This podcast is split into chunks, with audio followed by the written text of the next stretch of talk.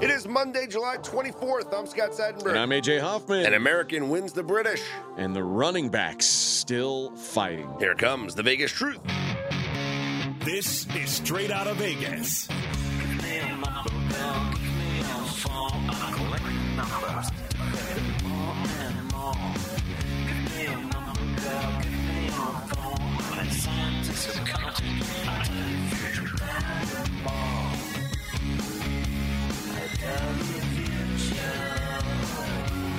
We are straight out of Vegas AM, your daily destination for sports conversation with a Vegas lean. Here's what you need to know to start your day. Brian Harman, everyone expected this, wins the Open Championship. Shohei Ohtani homers in what could be his final game as an angel at home. Yeah, and we're still looking at the running backs and if they may be willing to miss time. What is the Vegas lead here on a Monday, Scott? As much as I want to talk about Ohtani and the trade possibilities, we'll get to that in a few minutes. But we have to lead with the Open Championship, which concluded yesterday with American Brian Harman winning at Royal Liverpool one of the longest, well, maybe not one of the longest shots in the field, but quite the long shot. Mackenzie Rivers with us this morning. What were the pre-tournament odds on Brian Harman? 175 to 1 you could have got him at. That's a pretty nice payout. Yeah. This yeah. is his first major. He had never won a major tournament before. He's the 26th ranked player in the world. So it's not out of the realm of possibility that he would win a major, but 175 to 1 AJ, no one gave this guy really a realistic chance. And it wasn't really close. I mean, you heard Jon Rahm say after the tournament, there wasn't anything any of us could have done about it. He was better than everybody this week, and that was it, he was going to win it. Like, it, We could have played better, wouldn't have mattered. Uh, so he he had the lead on Friday, never relinquished it. He went into Sunday with a, a five stroke lead, like just a a dominant performance by a guy we probably didn't expect dominance from. At 36 years old, he's the oldest first time major champion since Sergio Garcia won the Masters in 2017 at age 37. He took a five stroke lead after the second round. He shot a 67 at the second round. Our guy Christo, he was off. He was gone. Uh, you know, he was he was done. But Harman surged up the leaderboard. It was like, oh, Tommy Fleetwood, maybe. Nope. After Harman shot a 67, he had a five stroke lead. Mackenzie, after the second round, what was Harman's odds to win? Plus 150 at that point. And then what were his odds going into the final round Sunday? Minus 200. Seems like it, it, he just never had that blow up round. And that's the thing with golf. You know, people used to ask all the time, and people still do will Tiger Woods ever win another major? Or will Tiger Woods ever win another tournament? And my answer was always yes. And it wasn't because I just believed in the Tiger Woods comeback story or I, I still believe that Tiger's one of the best out there. And we all know Fez is certainly going to fade Tiger in every sure. major tournament, right? Just, you know, bet the no. And we love the whole, will Tiger make the cut? Yes or no bets. But my explanation was always it's four days. And if you could just put together four good days of golf, the rest of the 361 days of the year, you can suck. but if you put together four good days, anybody can win a major. And Brian Harman put together four good days of golf. Yeah, eh, no doubt about it. And the the 67, 65, 69 and 70. If 70 is your worst day on the course, yeah you probably ended up doing pretty well. So uh, yeah, just a, an incredible run, incredible consistency, and I think that's what Jon Rahm was talking about. Like if if every day you're you're going in and you're the other guys are shooting well and they're still not gaining ground, that's got to be a frustrating thing. And it, almost everybody had one rough day mm-hmm. out on the course except for Brian Harman, who just start to finish was as dominant as he could have been. The fans were not pleased with it because it was an American winning their Wah. their championship, especially when he's paired up with Tommy Fleetwood, yeah. who's English, right? Harman said that some of the things that he heard while walking the course were quote unrepeatable. now I got a question for you guys. During the US Open, if there's an international player that's winning, are, are are they getting like are they getting smack talked because because we'd rather see an American win the U.S. Open? Like, is it a source of pride if an American wins the U.S. Open rather than an international player? I'm sure. I mean, I'm sure it is. Yeah, we, like I'm sure the American fans want to see the American guys do best, but I also think like if you see a, a a guy who's a big star playing well, Americans are more enamored with like star power. So if like a, a big name Mm-hmm. foreigner was winning, we'd probably be okay with it. Like if Jon Rahm was going to win, Jon okay. Rahm won in 2000. I'll take that. Jon Rahm won in 2021. And then Matt Fitzpatrick, who's from England, won in 2022. When Wyndham Clark won this year, were people saying, we brought the trophy back to America? I don't know. I don't think they were. I don't think they were. I don't think most people know Wyndham Clark's American. That's a that's a British name if I've ever heard one. I guess. We brought it back where it belongs on American soil. Yeah. Los Angeles Country Club. By the way, no Brits in the top five, uh, as there were four at T2. Uh, Tom Kim from Korea, Jason Day from Australia, Sepp Straka from Austria, and of course the Spaniard Jon Rahm. So That's a bad look.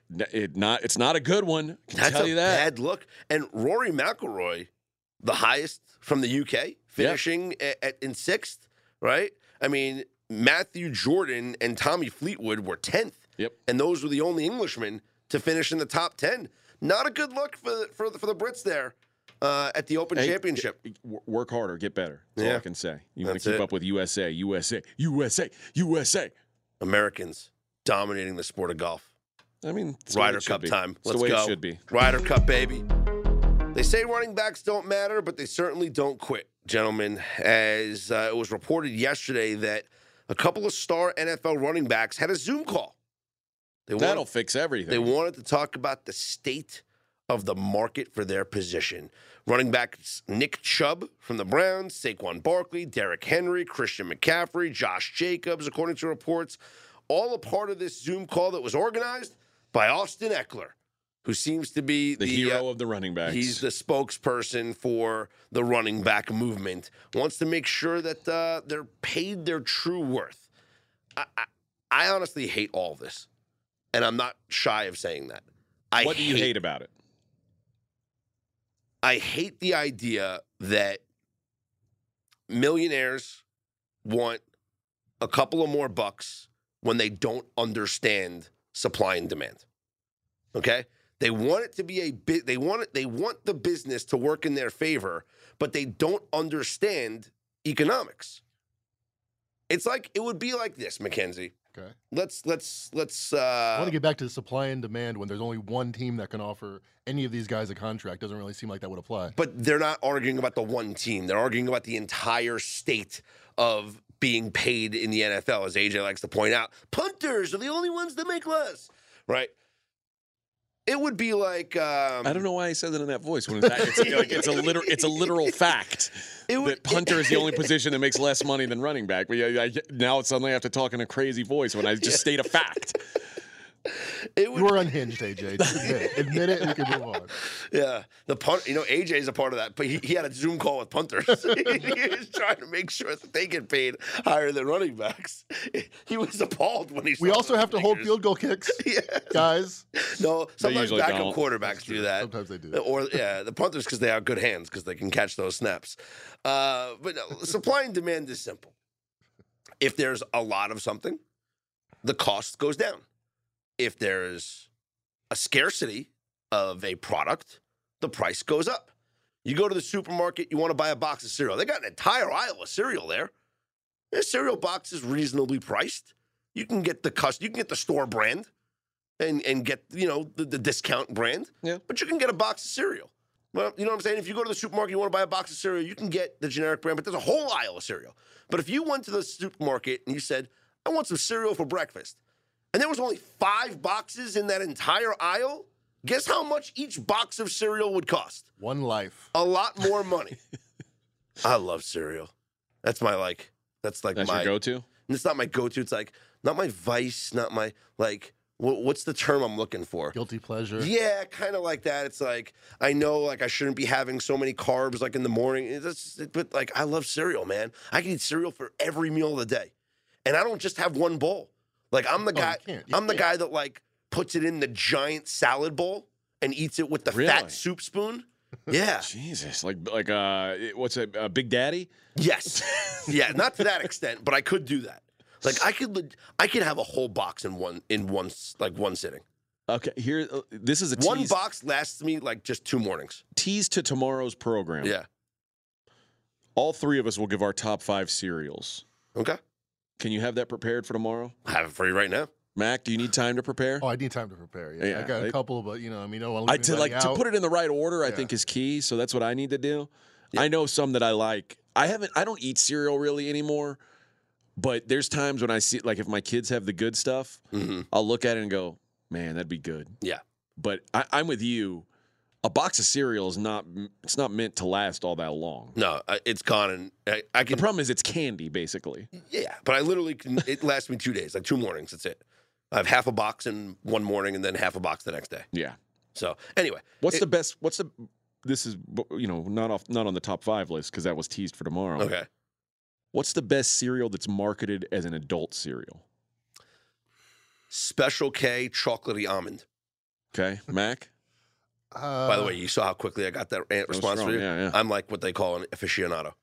I don't know Kix, but like Kix are not for for adults, but they're not that sweet either. So I feel like life cereal, maybe life cereal. Okay. You know what I like? This is this is gonna this is a hot take. Grape nuts. Oh, grape nuts are uh, the bomb. They're awesome. Grape nuts. so good. I I mean, I, I, I prefer I prefer raisin bread, but I drizzle a little bit of honey on the grape nuts.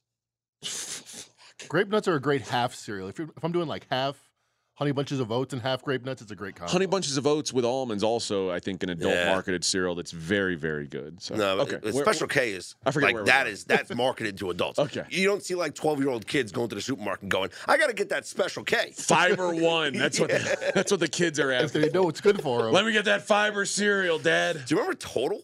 oh yeah, Yeah. Total was Oh, yeah.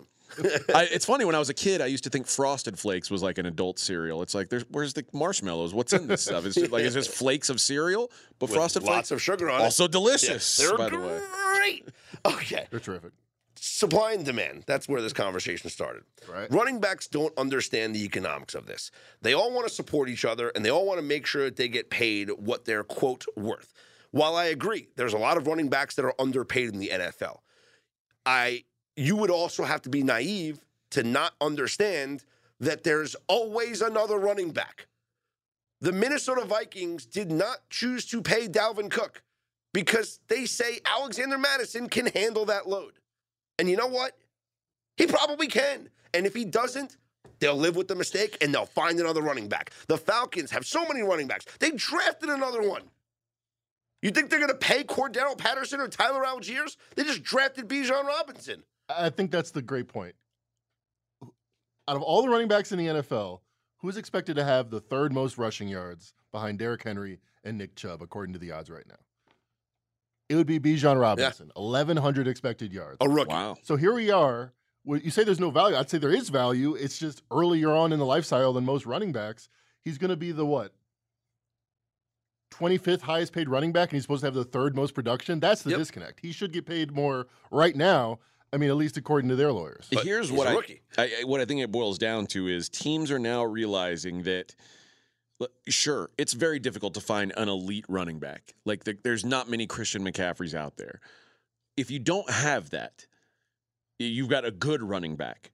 Do you want to pay him elite money, or do you want to have somebody who, let's say, gives you, let's say, someone gives you seventy five percent of the elite guy's production at 30% of the cost. That's a win for the team.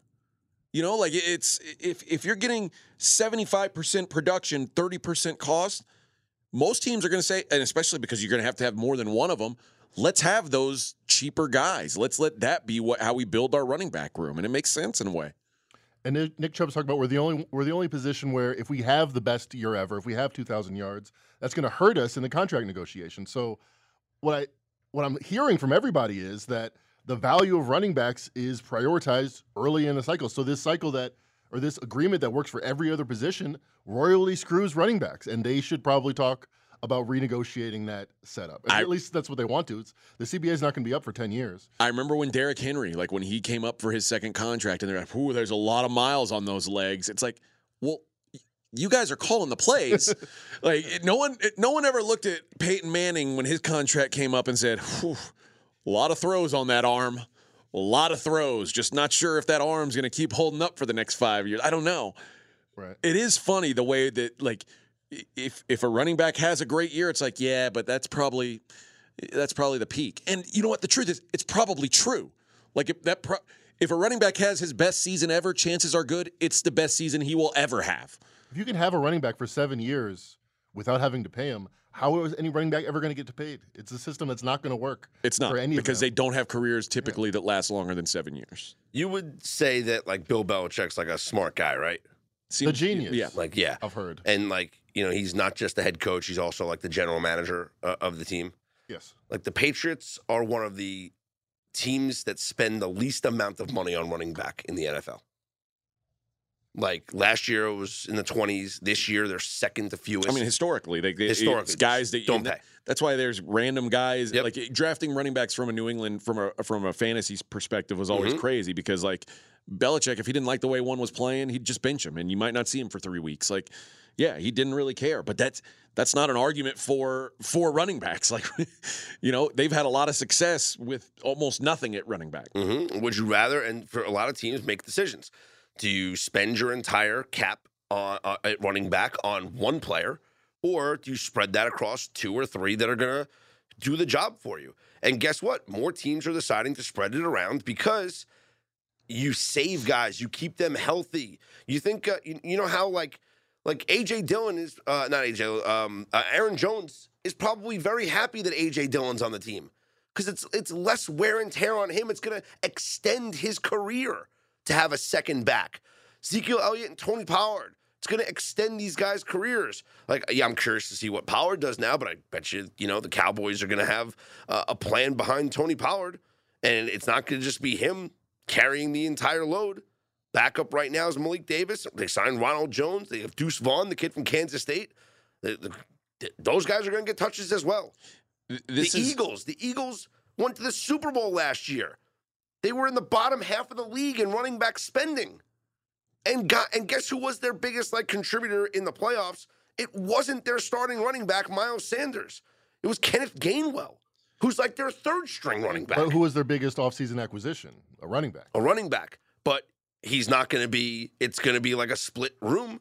D'Andre Swift, Rashad Penny, Kenneth Gainwell, Boston Scott, they will all get touches this season. what's wild is Austin Ekeler, who's like you said, sort of spearheading this whole thing. Like if you remember back to 2019, when Melvin Gordon was on the last year Mhm. of his deal, and they offered him 10 million dollars a season, and Melvin Gordon said, "You know what? I'm going to sit out."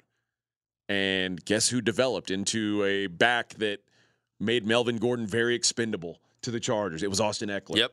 Like that's that It's is the cycle. the reality of the running back world is if you sit out, someone will come in and give at least close to what you were giving. And then when they come up to get paid, there's going to be someone else waiting behind them. Speaking That's of- just the way it works. Speaking of Melvin Gordon, the Ravens signed him to a $3.1 million deal. That's less than 10. That's still got signed. Yeah. I mean, that's great news for Oh, him. the it's like, outcry. Kansas City Chiefs last year spent a uh, little under four, uh, little over $3 million on running backs. The highest paid running back on their team, Ronald Jones. 2021, Kansas City Chiefs. They spent a little bit more, $5 million. Highest paid running back, Clyde Edwards-Helaire. Second highest, Darrel Williams. The 2020 Kansas City Chiefs. I'm using the Chiefs because like they're like the best team in football, right? yeah, they're good Uh, sports. Four million dollars. Highest paid running back, Clyde Edwards-Helaire. Uh, 2019, the Kansas City Chiefs. They spent five million dollars. Highest paid, LeSean McCoy. Then Damien Williams. Like you don't have to. I would argue that having a 15 million dollar running back is bad for business. It's bad for your football team. I, I think that there is exceptions to the rule. I just don't know. How many Super Bowls have the Titans won? None. None. Uh, but listen, the, the Titans don't have Patrick Mahomes.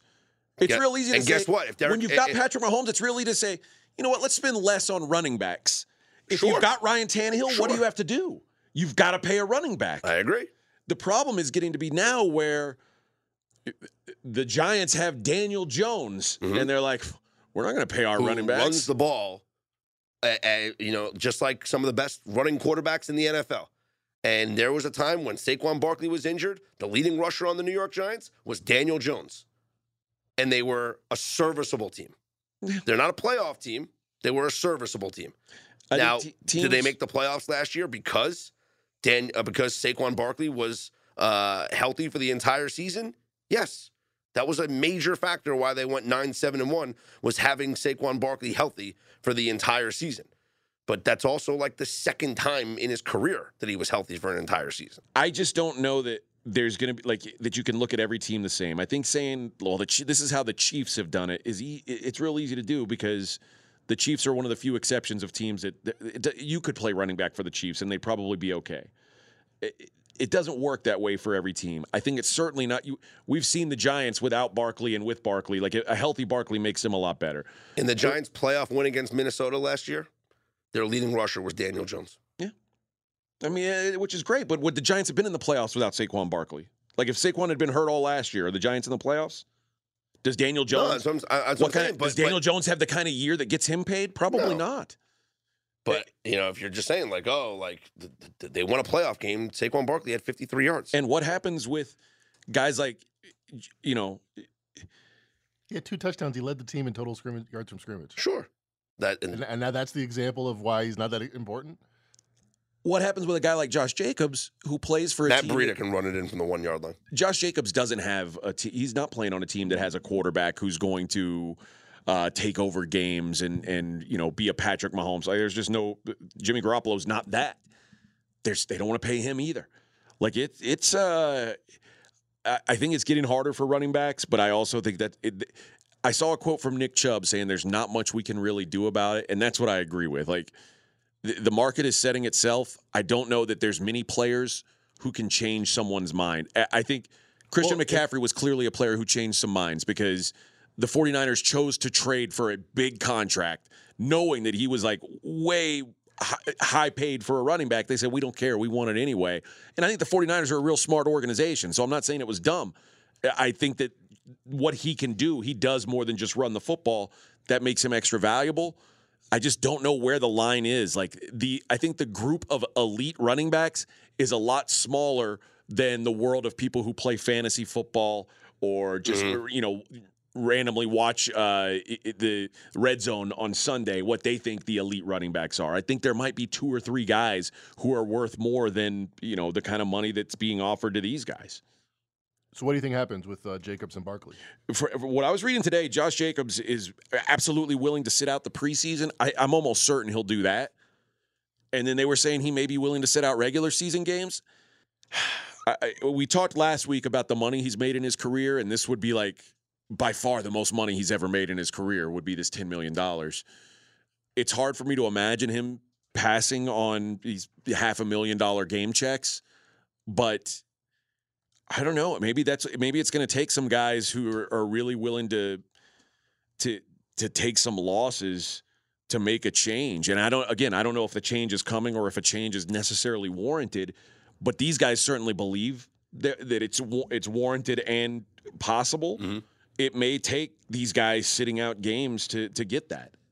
Do you think that uh, they look at Tony Pollard, who signed his franchise tender, and and consider him like a scab? I don't think so. He I- crossed he's the not a picket he's not a first round pick. like he's like a he's a guy trying to survive. Tony Pollard two years ago, like nobody knew his name. You know, he wasn't a he wasn't a high draft pick out of But, college. Yeah, it kind of underscores the point. Like Josh Jacobs and Saquon Barkley probably think of themselves as a lot more valuable than Tony Ba- Pollard, who was a backup last year, who was not expected to be anything a couple years ago. These guys were expected to be the best players on their team, and they have been. The the difference is Tony Pollard was the best running back on his team last year Yeah. Mhm. and made way less money than Zeke Elliott did. Uh, so the truth is, most teams, if they if they search hard enough, can probably find the next Saquon Barkley or the next Josh Jacobs. And if they can't find it, they can find a guy who can give them close to that for a lot less money. Or they can draft them. Yep. DraftKings, the leader in fantasy sports, just dropped a brand new fantasy app, Pick Six. Now, what's different about this thing? I was never a big fantasy guy. You know why?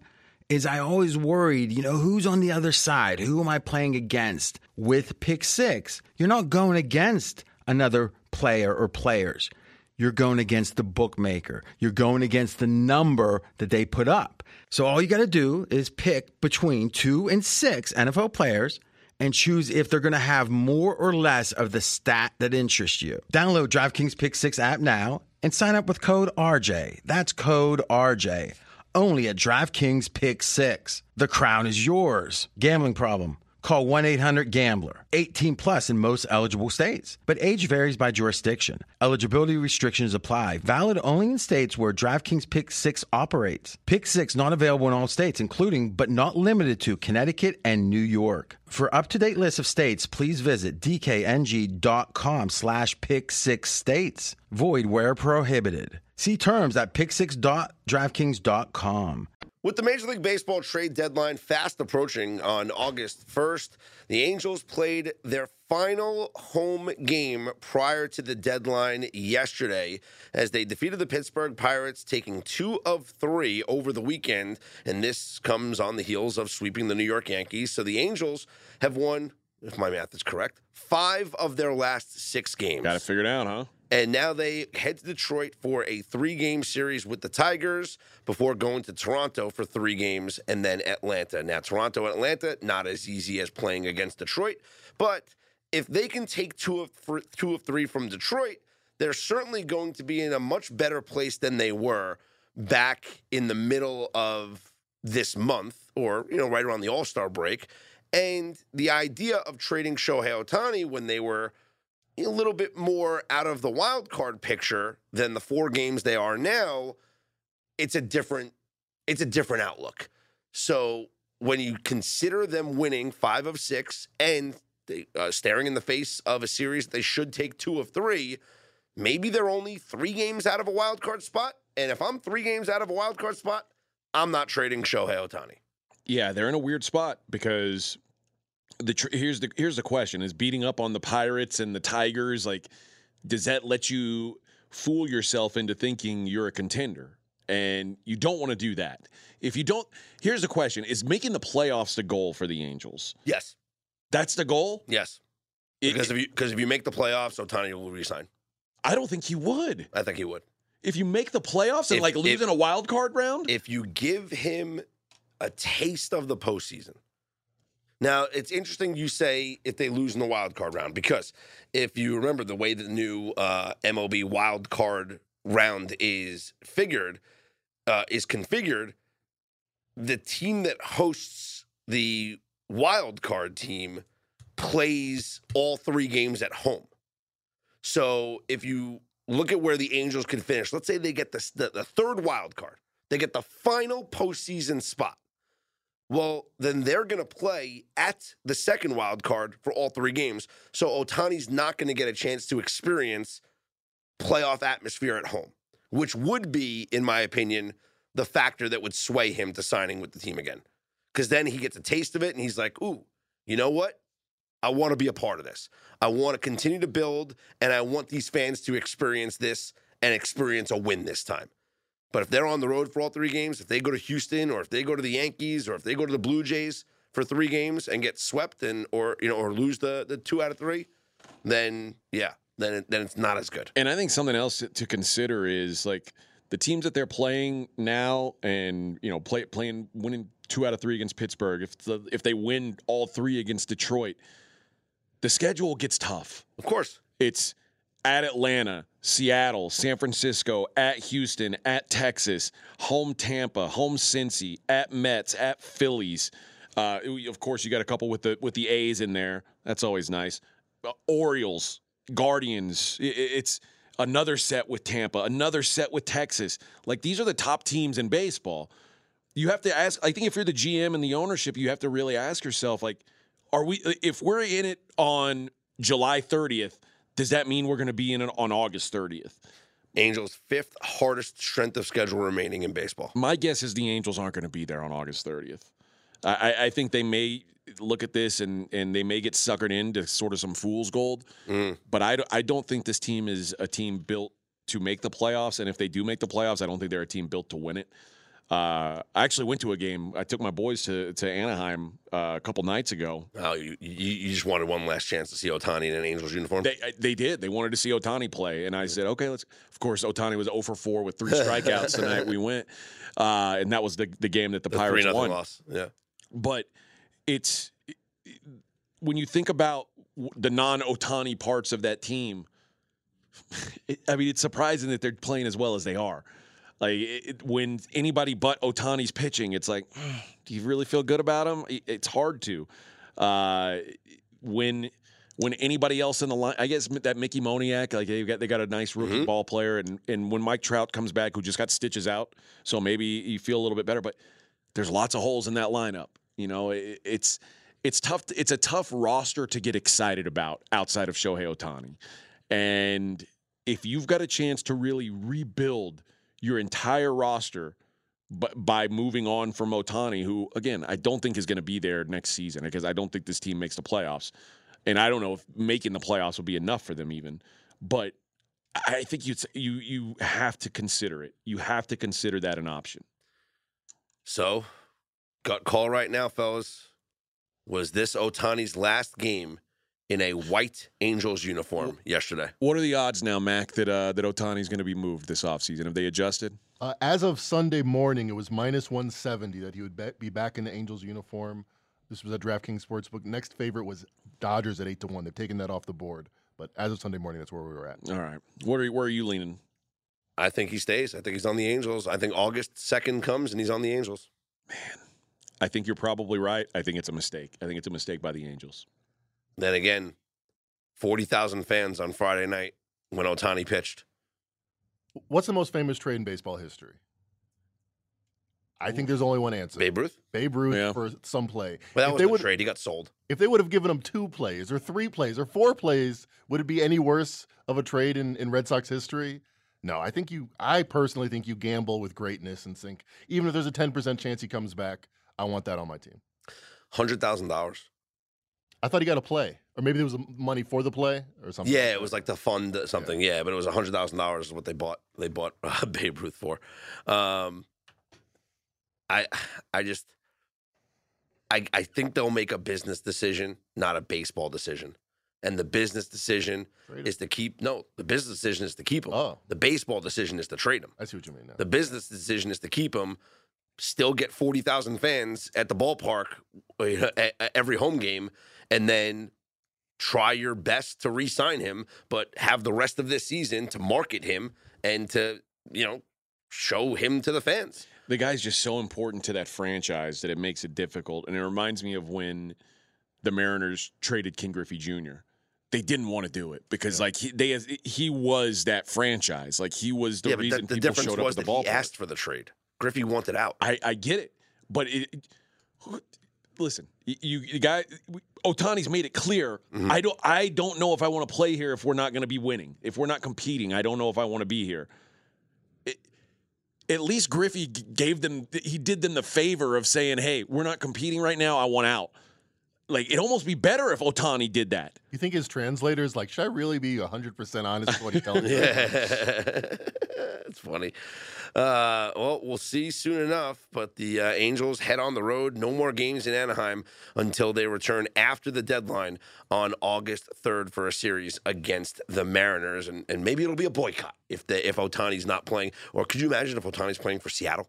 Oh, At the- What a Wait, nightmare. If that's the strategic part of the uh, of the you trade, still get to sell tickets. is is is you still get to sell tickets because they'll have four games against Seattle. They're looking at their schedule. They're like, "Ooh, we have three game home series, but we have a four game home series against Seattle. Let's trade them to the Mariners and get sell out all four games." yeah. It's shrewd. It's great. Uh, let's take a look at the schedule for tonight in Major League Baseball. The Giants are at the Tigers. That's a makeup game from April 16th. It'll be Tarik Skubal on the mound for the Tigers, Ross Stripling going for the Giants in this one. And it's a weird uh, situation for both of these teams uh, because it's a makeup game that was on an originally scheduled off day. The San Francisco Giants uh, were in D.C. They lost they, they got swept by the Nationals, which is already an embarrassment. They've lost now five straight games. They travel to Detroit for one game, and then they go home to play the A's for a small two game set, and then they start a homestand. For Detroit, they just came off a series against San Diego, but they were home. So they stay home for this game instead of being off. They'll play the Giants and then they stay home as they welcome in the Angels for three games. So I think the Giants are in a worse spot than the Tigers in this one, but still, this was supposed to be an off day for both of these teams. Now it is a scheduled one game makeup from April. Orioles are at the Phillies. Dean Kremer gets the start for Baltimore. Cristopher Sanchez for Philadelphia. I really like the way Sanchez has pitched. He hasn't picked up a win yet, AJ, but I do like the way he's pitched, and Dean Kremer's advanced numbers tell a different story than his 10 and 4 record. So I like fading Kremer here on the road and going with the Phillies at home. Yeah, it, uh, I agree with you that he's pitched better than his record has said, but man, the way Baltimore's playing right now, that's a that's a scary it's a scary team to fade. They are pretty good. They're in first place, uh, uh, two games up now on the Tampa Bay Rays, starting to pull away from those struggling Rays. Rockies are at the Nationals. It's Patrick Corbin Day for DC. Jake Bird will get the start for Colorado. Nationals are hot after coming off of that sweep there of the Giants. Royals are at the Guardians. Ryan Yarbrough on the mound for the Royals. Logan Allen for Cleveland. Guardians are minus 195. Mariners at the Twins. Luis Castillo on the mound for Seattle. Kenta Maeda for the Twins. Seattle is minus 120 on the road. Kenta Maeda coming off of a pretty good start against the Mariners in Seattle, where he gave up just two runs, struck out nine batters in six and a third innings, but now he is a home dog to that same Mariners team. That is certainly interesting, an interesting flip. Uh, I kind of, I, I kind of like the Mariners in this game. I don't know which way you're leaning, but that's the way I would lean if I to, if I were forced on one side. Castillo also faced the Twins and gave up three runs in six innings. He struck out eleven. It's a lot of guys. It's, it's a, lot, of, yeah, it's a lot of strikeouts. Uh, total in this one is eight. I'd lean towards the under. The Reds are at the Brewers. Graham Ashcraft on the mound for Cincinnati. Colin Rea for Milwaukee. The Brew Crew minus 115. Rangers are at the Astros. Jon Gray on the hill for the Rangers. Uh, Brett Bielak gets the start. Brandon Bielak. Brandon Bielak gets the start for the Astros. Texas is minus 115. The Rangers um, playing good baseball. They lose two to the Dodgers. They bounce back with a win. The trade acquisition of Aroldis Chapman is working out magnificently for the Rangers. He has now pitched, I believe it's seven innings. He has not allowed a run since being a member of the Texas Rangers. Yeah, and I don't think they're done. I think the Rangers and the Astros, both these teams, I'd expect a move in the next week to what bullpen help, starting pitching? I think starting pitching, particularly for the Astros. I know that's what they're looking at. The thing that I worry about the Rangers is another injury to Corey Seager, which is just just seems the kid's so talented, but you got to stay healthy, right? I lean towards the Astros here as home dogs because no Seager in the lineup for the Rangers. He's on the IL with that thumb injury. Cardinals are at the Diamondbacks. Adam Wainwright on the mound for the Cardinals. Ryan Nelson for Arizona. The Cardinals, who had that nice winning streak, well, they've just lost three straight games to the Chicago Cubs. So it was happening. now it's probably not happening again anymore. And with Adam Wainwright, who knows? I'd like the over in this game. I was going to say, it seems like a lot of runs are going to be scored here. Seems like a lot of runs.